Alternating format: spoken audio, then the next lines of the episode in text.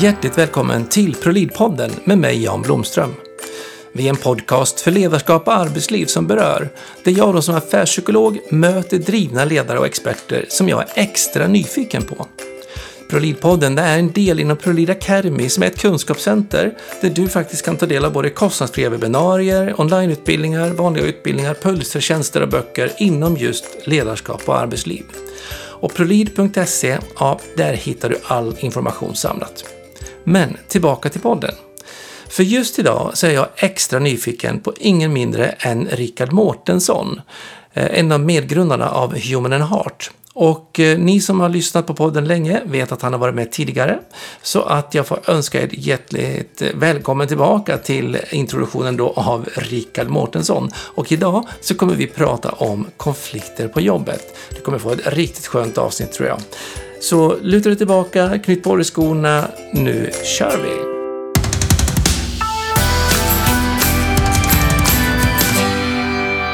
Välkommen till Prolidpodden, Rickard Mårtensson. Tack så mycket Jan. Roligt att vara här igen. Ja, precis. Så det är ju ni som har följt med och lyssnat oss genom åren eh, har ju märkt att Rickard dyker upp här lite grann som gubben i lådan med jämna mellanrum och det är jättetrevligt. Du är medgrundare utav Human Heart, seniorutredare, mm. utbildare och jobbar med massor av olika frågeställningar kring att eh, få en hållbar arbetsmiljö eller arbetsplats. Mänskligare ja. arbetsliv helt enkelt. Ja, det stämmer. Och vad kan då inte bli bättre än att du och jag kopplar upp oss här och pratar konflikt på jobbet? Mm, det, det, det, är jätteintressant. Det ju, jag tänker på det, vi är ju inne, eller jag är ju inne mest i, i de här situationerna som, som handlar om att, att möta destruktiva beteenden eller möta konflikter eller möta meningsskiljaktigheter. Det är ju, det är ju min vardag. Ja. Eh, och jag vet att även du gör det väldigt mycket i ditt arbete. Eh, för att hantera konflikter i, genom din coachning, tänker jag exempelvis. Det här, ja. det här är, och, ja, det här är någonting som, jag, ja, men som, både, som både berör och stör, tänker jag, just det här med konflikter. Ja, det är en stor fråga och det är många som berörs av det. Mm. Och priset är jättehögt för de enskilda, ja. men också för organisationen. Tänker jag. Yes. Organisationerna. Jag fick en, det var liksom också varför jag frågade om du ville, kunde tänka dig att komma med in i podden idag, är också att eh, jag fick en fråga om, om, eh, om just att jobba med konflikt på, på jobbet såklart. Och då mm. eh, tänkte jag, hade jag ganska klart för mig hur jag ska lägga upp det, så jag tänkte men det här är ju faktiskt ett område som har många infallsvinklar. Och det här skulle mm. vara jättespännande att höra vad du tänker. Så att, vad, vad, vad, liksom, vad är din huvudapproach när du liksom möter frågan om konflikt på jobbet, vad, vad, vad, vad, vad går igång hos dig då?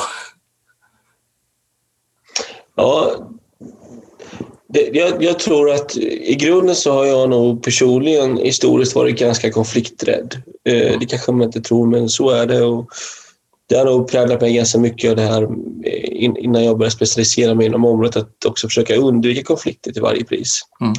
Det vill säga ha den här konfliktfria eh, eh vardagen med människor, både mina, mina nära och kära, mina vänner och på arbetet. Och det tog många år innan jag förstod att konflikter faktiskt är en naturlig del av, av livet och att det är normalt och friskt att det också finns konflikter. Ja.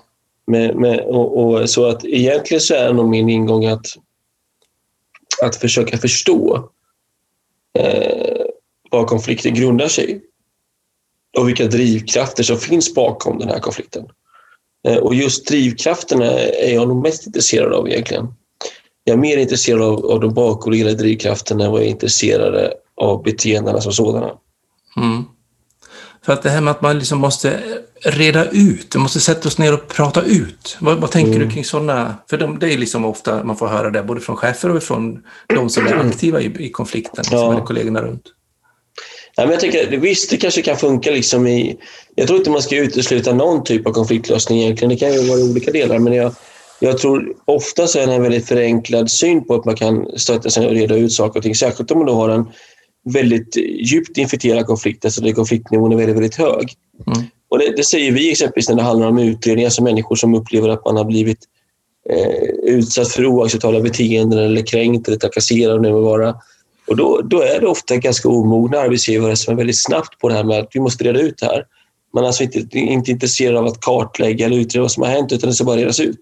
Mm. Och, och, I det fallet så är det ofta, inte alltid, men ofta en väldigt eller en mindre bra lösning med anledning av att det sitter faktiskt åtminstone en part som, som kanske är rädd, kanske är oerhört kränkt och, och helt plötsligt ska man reda ut någonting som den här parten då blir en lika stor del att ta ansvar för. Man kanske inte egentligen har något ansvar för det som inträffat från början i den här konflikten. Eller åtminstone väldigt begränsat ansvar. Mm. Så därför så tror jag att man måste vara väldigt... Eh, man behöver ha en palett med olika åtgärder man ska göra när om konflikter.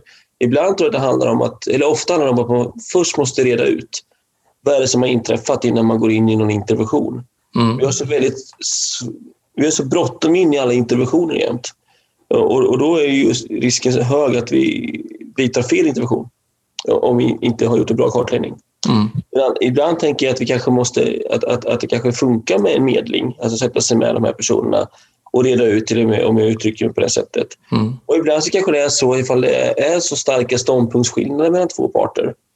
Jag tycker vi ser det nu exempelvis i, i, i, i den här eh, om vi tar det på samhällelig nivå, tar den här debatten med coronahanteringen exempelvis i Sverige. Mm. Eh, där, där, människor är på varsin sida. Eh, väldigt tydligt är det. Jag tror inte att det skulle hjälpa så mycket att de sätter sig i samma rum nu och reder ut vad man tycker redan. Utan det kanske man ska vara överens om att man inte är överens. Och då är det andra typer av...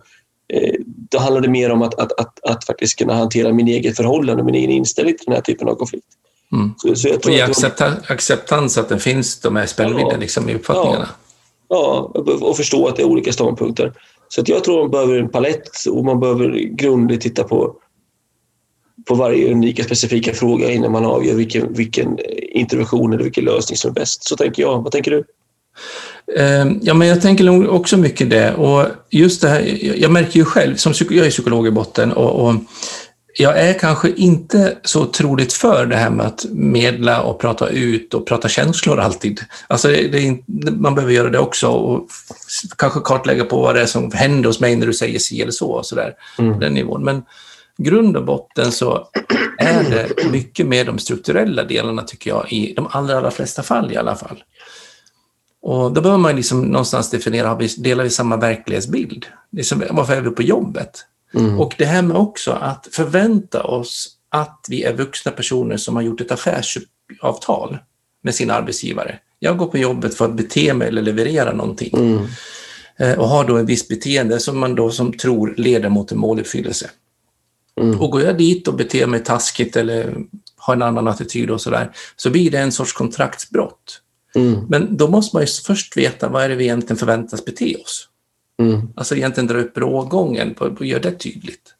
Så det blir näst, nästan alltid vill jag säkra upp att vet man varför jag är där? Mm. Är det med samma agenda liksom? Mm. Och sen tänker jag, det, det håller jag med om, men sen tänker jag också att det jag tänker de gångerna man, eller min erfarenhet nu då, eh, när man lyckas med en intervention som handlar om medling eller pratar ut över övervärderingen, det tycker jag att man gör eller åtminstone min erfarenhet är att vi bara gör det när vi faktiskt också har en gemensam kartbild om vad som inträffat först. Precis. Eh, och, och, och, där är ju... Det är det som utredningsverktyget är så viktigt, att man, gör en, att man ser till att det är en schysst och bra utredning som har hanterat. Och det kan se olika ut, det kan vara olika metodiker hur man gör det, men, men man måste vara överens om att, att, att det här är kartbilden. Så kanske man inte älskar den slutsatsen som en utredare eller en chef eller vad det nu är som gjort utredningen kommit fram till. Mm. Men det finns åtminstone en kartbild att utgå ifrån för då har man, då har man någonstans en, en grogrund för att kunna gå in i en intervention som handlar om medling. Men att börja med den andra delen när kartbilderna kanske är... Någon sitter med en karta över Nordamerika och någon annan med en karta över, över Australien. Är klart, då är det jävligt svårt att, veta, att hitta, hitta fram till samma plats. Mm. Och bägge vet ju precis vad man har framför på kartbilden. Ja, Bara att det är olika precis verkligheter. Så. Precis så. Och då är det svårt att mötas och medlas. Ja, det är ju fullständigt omöjligt att göra någon bra medling i, det, i den situationen. Mm. Ja. Det här med när man då ska gå in och kartlägger och vad som har hänt. Eh, det är ju två saker. Det ena är liksom att vi kartlägger vad som har hänt, liksom, om mm. jag upplever mig kränkt och så. Eh, det andra är med att man kartlägger till och med innan, alltså varför är man ens där? Ja, och utifrån det, det sen kan du, ja. för då får man ju också det som en referens på, på vad det är då som har hänt utifrån, ja. utifrån det vi har sagt att vi ska göra. göra liksom. Ja. Och, och, och, och det där tror jag mycket på. Jag menar, tittar man liksom på sådana saker som är stödjande faktorer för att få en schysst arbetsmiljö. Norrmännen, jag tänker på Ståle Einarsen och Helge Hor och eh, de, eh, den, den, här, ja, men Bergenfalangen är egentligen då inom, inom, inom forskning som är väldigt framgångsrika och duktiga. Mm. Nu till, tillhörde Helge Manchester men har jobbat nära eh, Ståle. Du menar, de, de har ju pratat väldigt mycket om det här med genetisk infrastruktur, att man behöver ha det på plats i organisationerna och så vidare. Att, att, ja. det, att det är främjande för, för att ha en schysst arbetsplatskultur och, och, och det, det, tror jag också på i de här delarna. Men, men då i det så skulle jag personligen kunna tänka då att man behöver, så du är inne på, även vara jävligt duktig på att, att eh, tydliggöra eller kart, eh, för, för personerna på en arbetsplats. Så här ser kartan ut. Mm. Ni är, ni är, det här, den här kartan gäller för alla på arbetsplatsen. Det är här vi befinner oss. För det vi märker i många konflikter att, att, att organisationen kanske har varit så otydlig. Eh, och att man, att man liksom inte ens är på samma... Man upplevs inte ens vara på samma arbetsplats. Nej. Eh, så där bör man lägga fokus tror jag i betydligt högre grad. Och där, där har vi ju jätteutmaning med den offentliga sektorn eh, som, som har någon sorts inbyggd, inbyggd mekanism i att det kanske ska vara otydligt mm. Eh, i, i organisationen med, med den politiska demokratin som givetvis är viktigast av allt egentligen. Med, med, med, med, den dynamiken och där det kan vara både funktionellt och dysfunktionellt beroende på hur, hur stabil eller instabil den politiska majoriteten och oppositionen är för tillfället. Mm. Och tjänstemannaledningen och dessutom också professionsstyre på det som man kanske ser allra mest inom, inom, inom hälso och sjukvården men även inom andra delar av, av, av det offentliga Sverige också. Och det, det, där finns det ju sorts, jag menar, det är nästan oundvikligt att det blir konflikter i den typen av otydlig värld, otydliga värld mm. som finns där. Och där kan, jag vet inte vad du säger, hur man det är fastän svårt att jobba med konflikthantering i den offentliga sektorn. Ja, ja, ja, det är det ju. Men, eller det är komplext, tänker jag. Och det är komplext ja. Eh, oavsett. För jag var borta en eh, för inte så länge sedan som sa liksom att Ja, det var då en myndighet som sa liksom att ja, men det är en sak att jobba på och driva liksom i privata, för där är det liksom bara tre saker att ha fokus på. Här måste jag ha fokus på så otroligt många saker, så här kan man inte driva på så hårt. Eh, syftar då på att man kanske inte bara har hög krav på måluppfyllelse och sånt där. Mm. Och det, på ett sätt kan jag väl kanske hålla med om, om det, men samtidigt håller jag absolut inte med om det, för att vi måste väga in det på så många sätt, oavsett om det är offentligt eller privat. Eh, och eh, sen att det är i en politiskt styrd organisation som då kanske komplicerar det, där behöver man ju också dela den verklighetsbilden. Och då blir det ganska hanterbart när man liksom vet att det här ingår i paketet. Jobbar jag här så är det de här förutsättningarna. Eh, och kan man liksom connecta där och ge ett kontrakt eller ta i hand eller vad man vill, då har man ju liksom, då tycker jag, då får man det som en fond att kunna jobba med konflikterna utifrån. Mm. Det som jag däremot kan tycka är problematiskt i offentliga verksamheter, det är att eh, man får aldrig ställa frågan om det kostar för mycket. Alltså okej okay, om vi delar märkesbilden, Ja. Vi har kartlagt vad det är för konflikt, alltså hur vi har varit tilltufsade av varandra, av, av beteenden eller av strukturer. Ehm, men sen för att kunna åtgärda det så kommer det alltid finnas en kostnad och då blir man ju frågan, allt, allt går ju att ordna, är min grundinställning, men ibland kostar det mer än vad det smakar. Jag som enskild bara säger, nej jag orkar inte, jag vill bli utköpt eller jag slutar själv, eller jag blir sjukskriven eller jag tar livet av mig i värsta fall. Eh, eller annars är det att arbetsgivaren säger att nej, det här kostar för mycket, vi måste fokusera på verksamheten. Alltså någonstans blir det en prislapp. Och det där tycker jag att man inte riktigt får säga och ställa den frågan i offentliga verksamheter. Alternativt att man låter det ligga och låter det ligga tills det är någon som tröttnar och så köper man ut den bara. Lite rakt hals över huvud. Ja, jag, jag skulle kanske säga så här att, att, att jag tror att vi säger samma sak. Det jag tycker är problemet i, i många offentliga organisationer är att att avsluten i, i den offentliga organisationen ofta blir väldigt brutala eh, och väldigt, väldigt okänsliga, nästan som avrättningar i mångt och mycket. Ja. Vilket jag tror har sin utgångspunkt i över att man i många fall då inte har gränsat väldigt tidigt på ett, på ett bra sätt. Låt det gå ganska länge. Ja, och som mm. du säger, till slut så är man så trött på någon så nu då tar man i så hårt och, och gör det på ett sånt sätt och kanske också på ett väldigt, inte alls ovanligt att det blir också blir på ett fult sätt för att göra sig av med någon. Mm. Men när man kanske i, i många privata företag inte har råd med den här typen av onödiga konflikter som du är inne på. Och, och att man där i sätter otroligt tuffa gränser från början när man ser att det börjar spåra ur. Mm. Nej, nu är det nog. Nu är vi tillbaka. Det här är ramen som gäller. Och där kanske man faktiskt skulle kunna eh, inspireras ifrån den eh, offentliga sektorn lite grann och den privata. Eh, det finns eh, mycket kunskap tycker jag att hämta från, från den privata sektorn här och inte minst från industrin. Industrin är ju otroligt duktig tycker jag i de här frågorna. Mm. Och då framförallt det där med tydligheten, att man vågar prata om det här är vad jag tycker är bra att ni uppför er som. Och det här är en avvikelse ifrån vad jag vill. Alltså, ja, alltså nu beter du ja. på ett sätt som inte leder mot det vi vill. Det är inte önskvärt att bete sig så på min arbetsplats. Liksom. Och då Precis blir det skärpan. Utan, för, för det jag kan se nackdelen ofta när man hör och pratar om det, att man ska liksom lära sig av det privata. Och då blir liksom den här schablonbilden av privata som är lite, nästan amerikanska. Liksom, att gör inte vad jag säger så får du sparken. Ja, och, det, och det, så är det ju verkligen inte. Nej, verkligen inte. Så för er som lyssnar också, det är inte alls det som jag hänvisar till, utan det är just den här tydligheten, så att man får en tydlig signal. Jag brukar jämföra när man åker bil, idag, i alla fall en lite modernare bil, så kommer man över mittlinjen så durrar det i ratten. Mm. Och kanske till och med få lite hjälp att puttas in igen. Alltså det är den, så fort jag börjar komma utanför och bete mig liksom lite för långt ut på kanten, då ska jag få den snabba feedbacken så att jag inte fortsätter över på mötande körfält och beter mig på ett sätt som är direkt icke-konstruktivt. Liksom.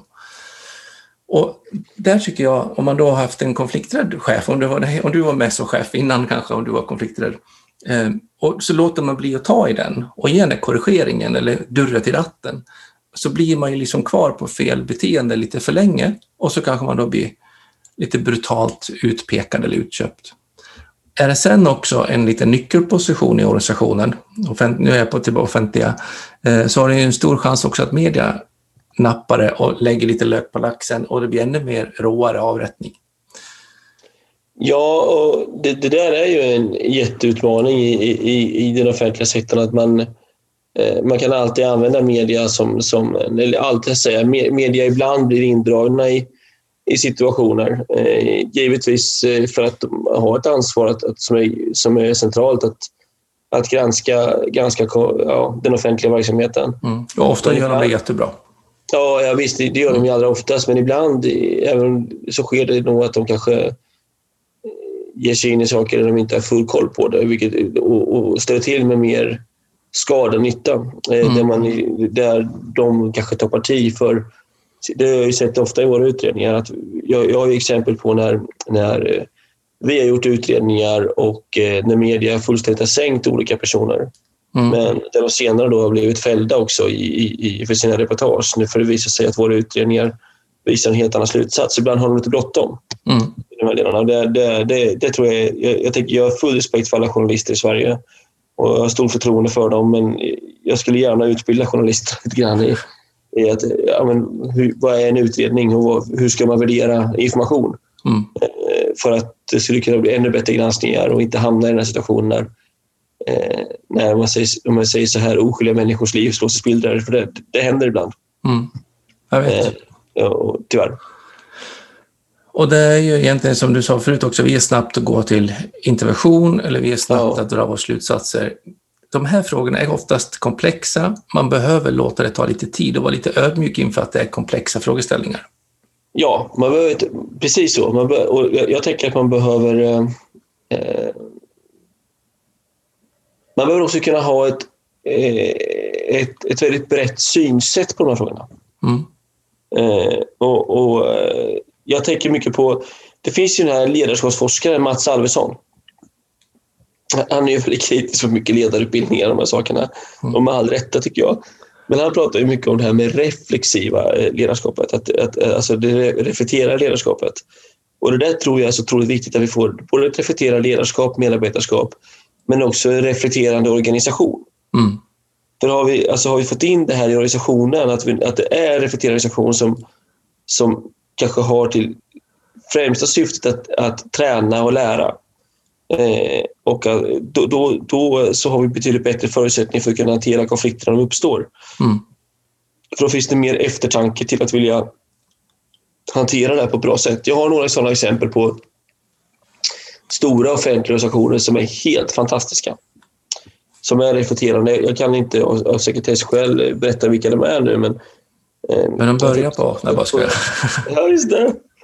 Jag, jag, tänker särskilt på en organisation, en väldigt, väldigt stor offentlig organisation som vi har jobbat jättemycket i, eh, som är helt fantastisk. Eh, och, och det menar jag med att när, de, när det uppstår problem i den organisationen, eh, då har ju, i det här fallet revisor med deras utredare, då hör de av sig.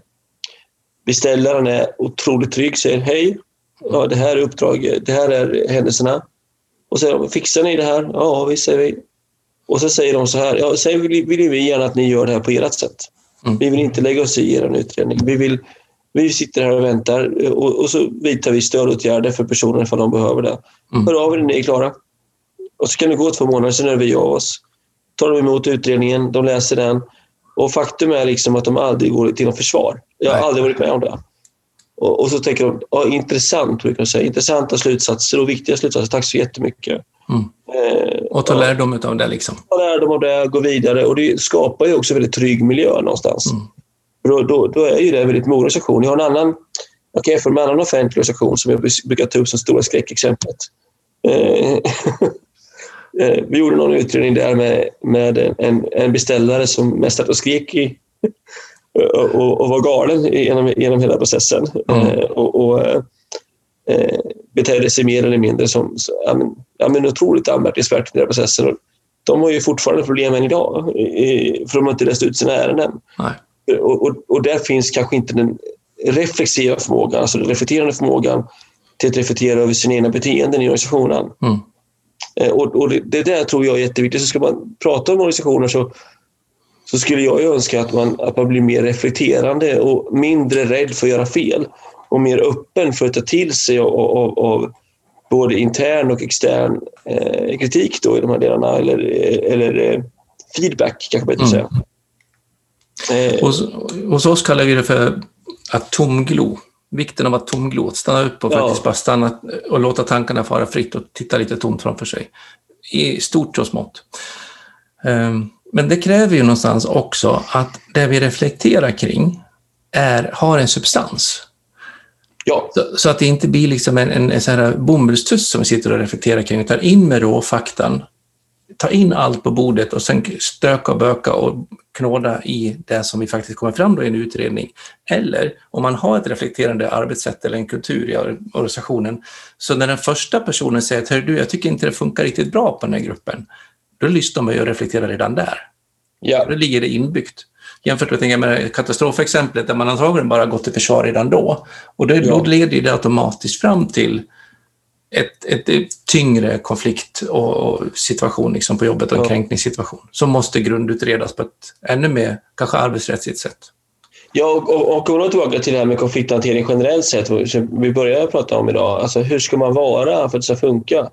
Då tror jag också att nyckelfaktor är att det är en person som någonstans har att hantera konflikterna inom en organisation måste vara en väldigt klok och trygg och snäll person, ska jag säga också. Mm. Eh, som är reflekterande och som inte är, är dömande åt något håll. Utan har alla tentakler öppna, eh, är intresserad och nyfiken eh, och vill ta till sig av olika perspektiv och inte för snabbt till en intervention, alltså till en lösning på en, på en situation. Där finns en... För är, den här personen som har att hantera allting, eller beställare, vad vi vill kalla det, trygg, då finns det så mycket bättre förutsättningar för att konflikter som sådana kommer kunna lösas på ett bra sätt. Mm. För att om vi har de här ryckiga eh, eh beställarna eller cheferna eller eh, specialisterna som, som, eh, ja, som, kan bli aggressiva själva eller ha en väldigt snabbt in i, i, i försvar eller något annat. Ja, men då riskerar det också att det aldrig blir en lösning på den konflikten som, som, som finns i organisationen. Nej, för man eldar ju liksom plötsligt den ena eller den andra eller kanske en tredje gryta. Ja. Av bara farten. Ja, jag är inne, vi skriver ju nu en ny, en ny bok faktiskt som jag hoppas, jag har sagt länge nu, ska komma igång. Det är just att beställa kompetens för den här typen av konflikthanteringsutredningar eller beställningar av utredningar generellt sett överhuvudtaget. Och där så tror jag vi kommer lägga så mycket fokus just på det här med att beställa rollen i de här delarna. Det måste vara trygghet och lugn, sitta lugnt på läktaren, eh, ha förtroende för de här utredarna som kommer in och förstå att jag kan inte allting. Ja. Och jag tar in andra människor internt eller externt för att hjälpa till att lösa situationen på grund av att det finns andra som är bättre än mig på att hantera det här. Mm. Och, och, och, vara stabil. Stabilitet är jätteviktigt.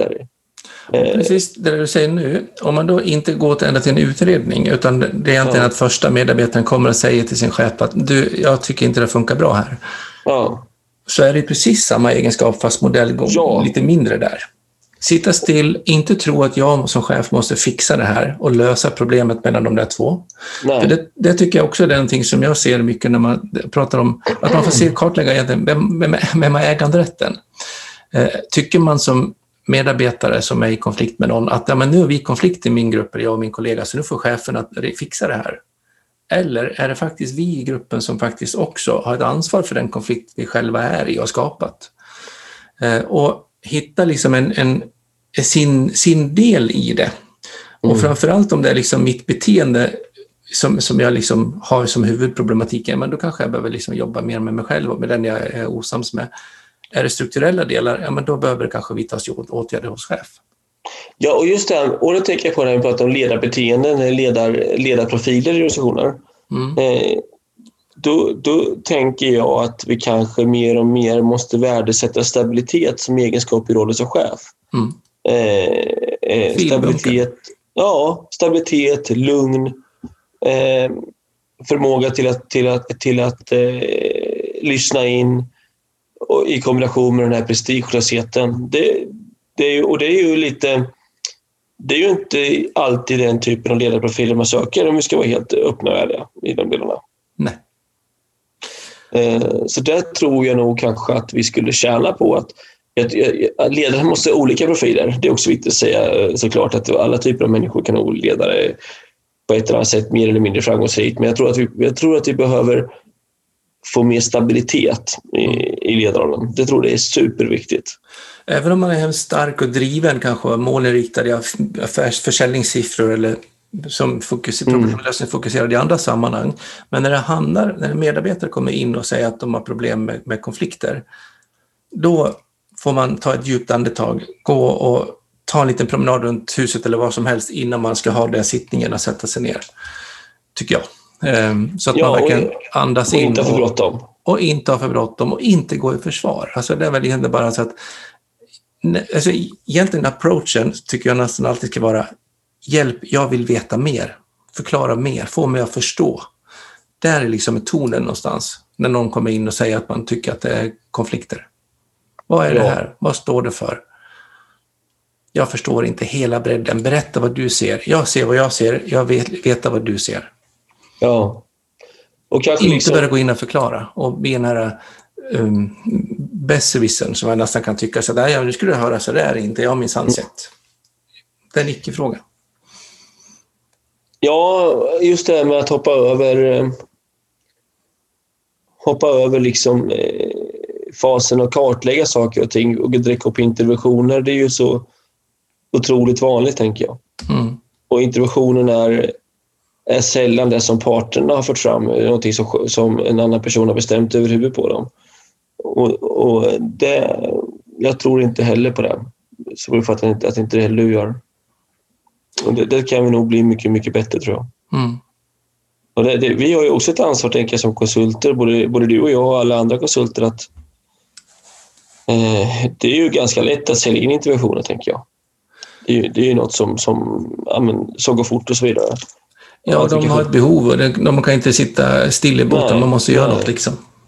Och det kanske vi också behöver tänka på hur vi gör i våra, i våra arbeten, att vi ska försöka hålla fast vid att interventioner kan vara en, en, en, bra lösning, men kanske inte just nu, utan vi kanske först måste ta reda på vad det är vi ska intervjua för någonting. Mm. Det är lite grann som om man ska bygga ett hus och sen inte grunden riktigt klara, men så kommer man in och säger okej, okay, nu börjar vi bygga väggarna och taket. Men det kommer liksom att rasa ganska snart om inte vi faktiskt säger vi måste vänta några månader, vi måste grund, göra om grunden först. Precis så. Men just det där med reflekterande ledarskap, medarbetarskap, det är ju döhäftigt. Och det, det, tänker jag mer och mer på kanske att man ska... Att få, få igång den här reflektionsförmågan är, eh, som jag tror att alla människor ändå besitter någonstans, men ge utrymme för det i organisationer. Mm. Att, och premiera det. Premiera det, ja, precis. Och reflektera över olika saker. Eh, starta de här reflektionsprocesserna, även om de är jobbiga. Liksom, eh, de, man kan tycka att vad är det för målsättning med att göra det här? Men att, men att man berättar att vi vill att man att, att vi ska reflektera över olika typer av, av situationer, vad det må vara för någonting. Så jag, tror att det, jag, jag tror att det har ett jättevärde faktiskt. Mm.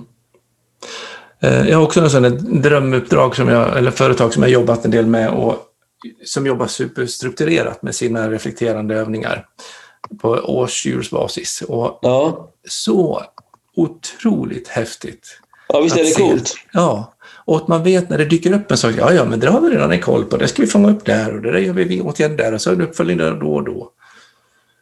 Och att de har liksom en så, det blir sån lugn i hela den organisationen. Så även om man kommer in och är jättehispig som enskild chef kanske, så, så blir man... Man får liksom inget utrymme att, att rusa iväg åt fel håll. Nej, nej, och vet du vad jag brukar säga? Jag brukar vara så taskig och säga så här att det som avgör ifall vi kommer lyckas med, med, med, med det här uppdraget som ni anlitas för, det är faktiskt du, brukar jag säga till beställarna. Vad sa du nu? Det, när man beställer ett uppdrag av oss exempelvis, brukar jag säga till beställaren att det är faktiskt du som i mångt och mycket kommer att avgöra hur bra det här kommer bli. Ja. Och det är faktiskt så. För, för att jag menar, vi har, våra lösning är ju vår lösning, men det är hur de väljer, väljer att se på, på, på vårt arbete som är det som avgör det. Mm. Har man förtroende för det vi gör, då, då blir det ofta väldigt bra. Jag tog de här två exemplen med den här hemska offentliga organisationen och den här fantastiska offentliga organisationen.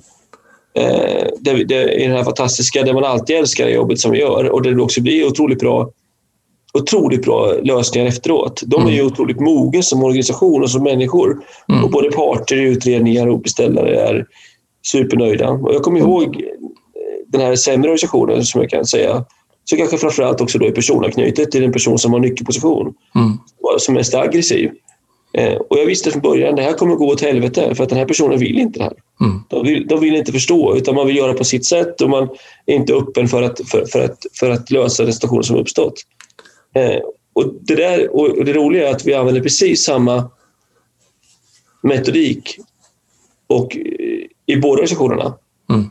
Och, då, och då ser utfallet i de båda, det är det som är så intressant och spännande. Men grejen är att den första stabila, kloka, trygga organisationen, de skulle vara nöjda med nästan vilken utredning som helst. För vad ja. de än får in så gör de något konstruktivt av det. Precis så.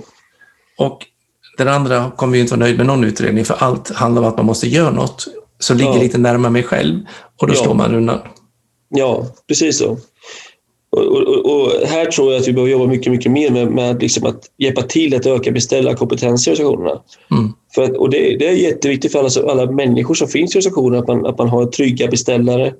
För, för att alla förtjänar bra, ja, men en bra behandling och bra möjligheter till att kunna få goda lösningar på sina problem och vad, och alltså, vad som nu kan hända. Liksom. Om man backar tillbaka till liknelsen med att vi kanske måste fixa grunden innan man gör väggarna.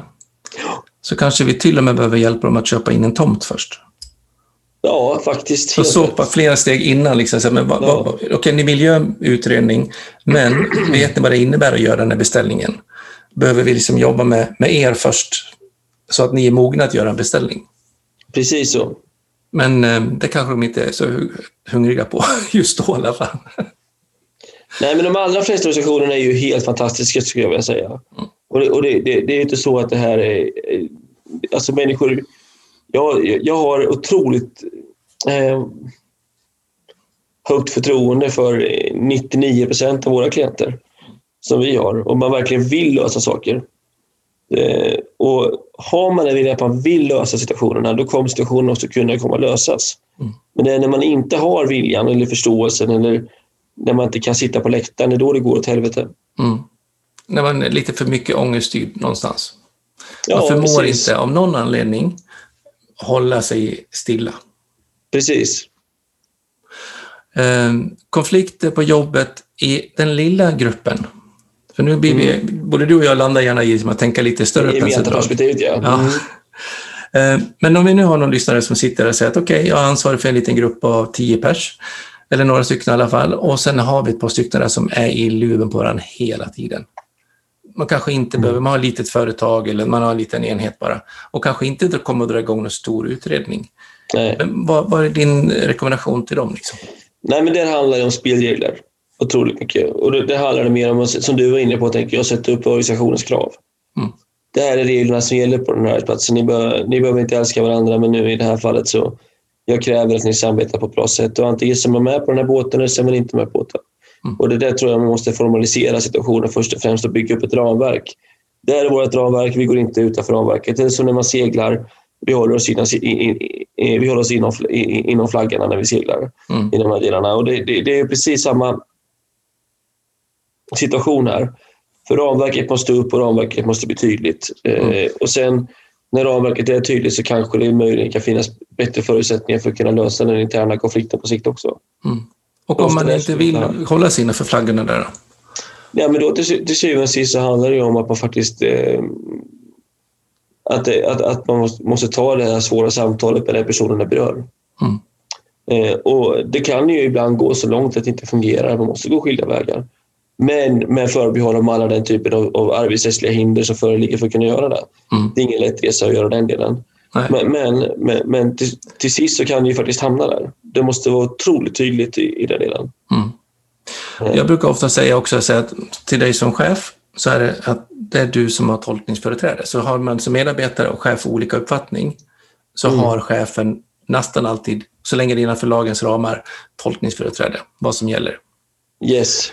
Eh, Och då får man ju välja om man vill eh, jobba kvar och, och hålla sig innanför flaggorna eller inom ramarna eller kanske välja att kliva av eller göra på något annat sätt. Ehm, Och det finns ju lite olika sätt och det kan man ju också få hjälp om i så fall. Ja, kommer till absolut. det läget. Men man måste våga prata tror jag om den där grundkontraktet med varför är vi här? Ja, och sen tänker jag också liksom att man måste också eh, som chef... Då är vi tillbaka till det reflekterande ledarskapet. Inte sitta och ha en för snabb slutsats om vad felet är någonstans. För det möter vi ju väldigt ofta. Man har bestämt sig att det, det, är, inte, det, är, inga fel, det är inte fel i organisationen, det är inte fel i gruppen, utan det är fel personen. Mm. Alltså man kanske har gjort ett organisatoriskt problem eller ett gruppproblem till ett individuellt problem. Och så tänker man lyfter vi bort eh, Y så blir det bra igen. Så kommer det in en X som också är ett problem. Ja, Och ett Z precis. som är ett Ja, problem. Ja. Så, och, och, och det tänker jag är en superviktig del som vi möter alldeles för ofta. Mm. Att, att, och det där är ju någon sorts ett mänskligt eh, men, beteende som, vi har, att försöka eh, ge enskilda skulden för, för, för, för större problem i organisationen. Mm. Eh, och, och där tror jag vi måste vara försiktiga också. Ibland är det så givetvis att det är ett, en individ som, som har ansvaret för, för att det ser ut som det gör. Mm. Men, men det är ju inte vanligt skulle jag vilja säga att, det bara, att allt ansvar kan lastas på en person. Och jag tänker som du börjar lite att säga också, drivkraften bakom är med intressantast. Det är nästan aldrig en person som är inkompetent, dum, knäpp, IQ-befriad, whatever liksom. Utan det finns en anledning varför de beter sig som de gör. Varför de hamnar i konflikten. Det finns en drivkraft till varför, varför blir det dåliga beteendet viktigare än att bete sig bra? Då har du svaret någonstans också på vad konflikten Ja. är nästan alltid. Ja, Så att det går Precis verkligen, ta lite tid och fundera på, på drivkraften bakom. Då kommer man ganska långt. yes. Jättespännande att få ta del av dina infall och hoppas insikter skulle jag säga, inte infall, men infall också. Och också av dina insikter. Ja, det låter bra. Du, om man vill komma i kontakt med dig då, var får man ta på dig någonstans? Man, får, eh, man kan ringa mig eller så kan man nästan mejla mig. Då. Mejla mig på rickard med ch. Suveränt. Tusen tack för idag. Tack så jättemycket Jan. Hej! Hej. Om du gillar avsnittet, ge då tummen upp och följ oss så blir vi jätteglada. Och passa även på att följa oss på LinkedIn, Instagram och Facebook. Både när det gäller ProLead och mig själv, Jan Blomström, ja, så lär vi ju faktiskt känna varandra ännu lite bättre. Ta hand om dig så hörs vi vid vårt nästa avsnitt.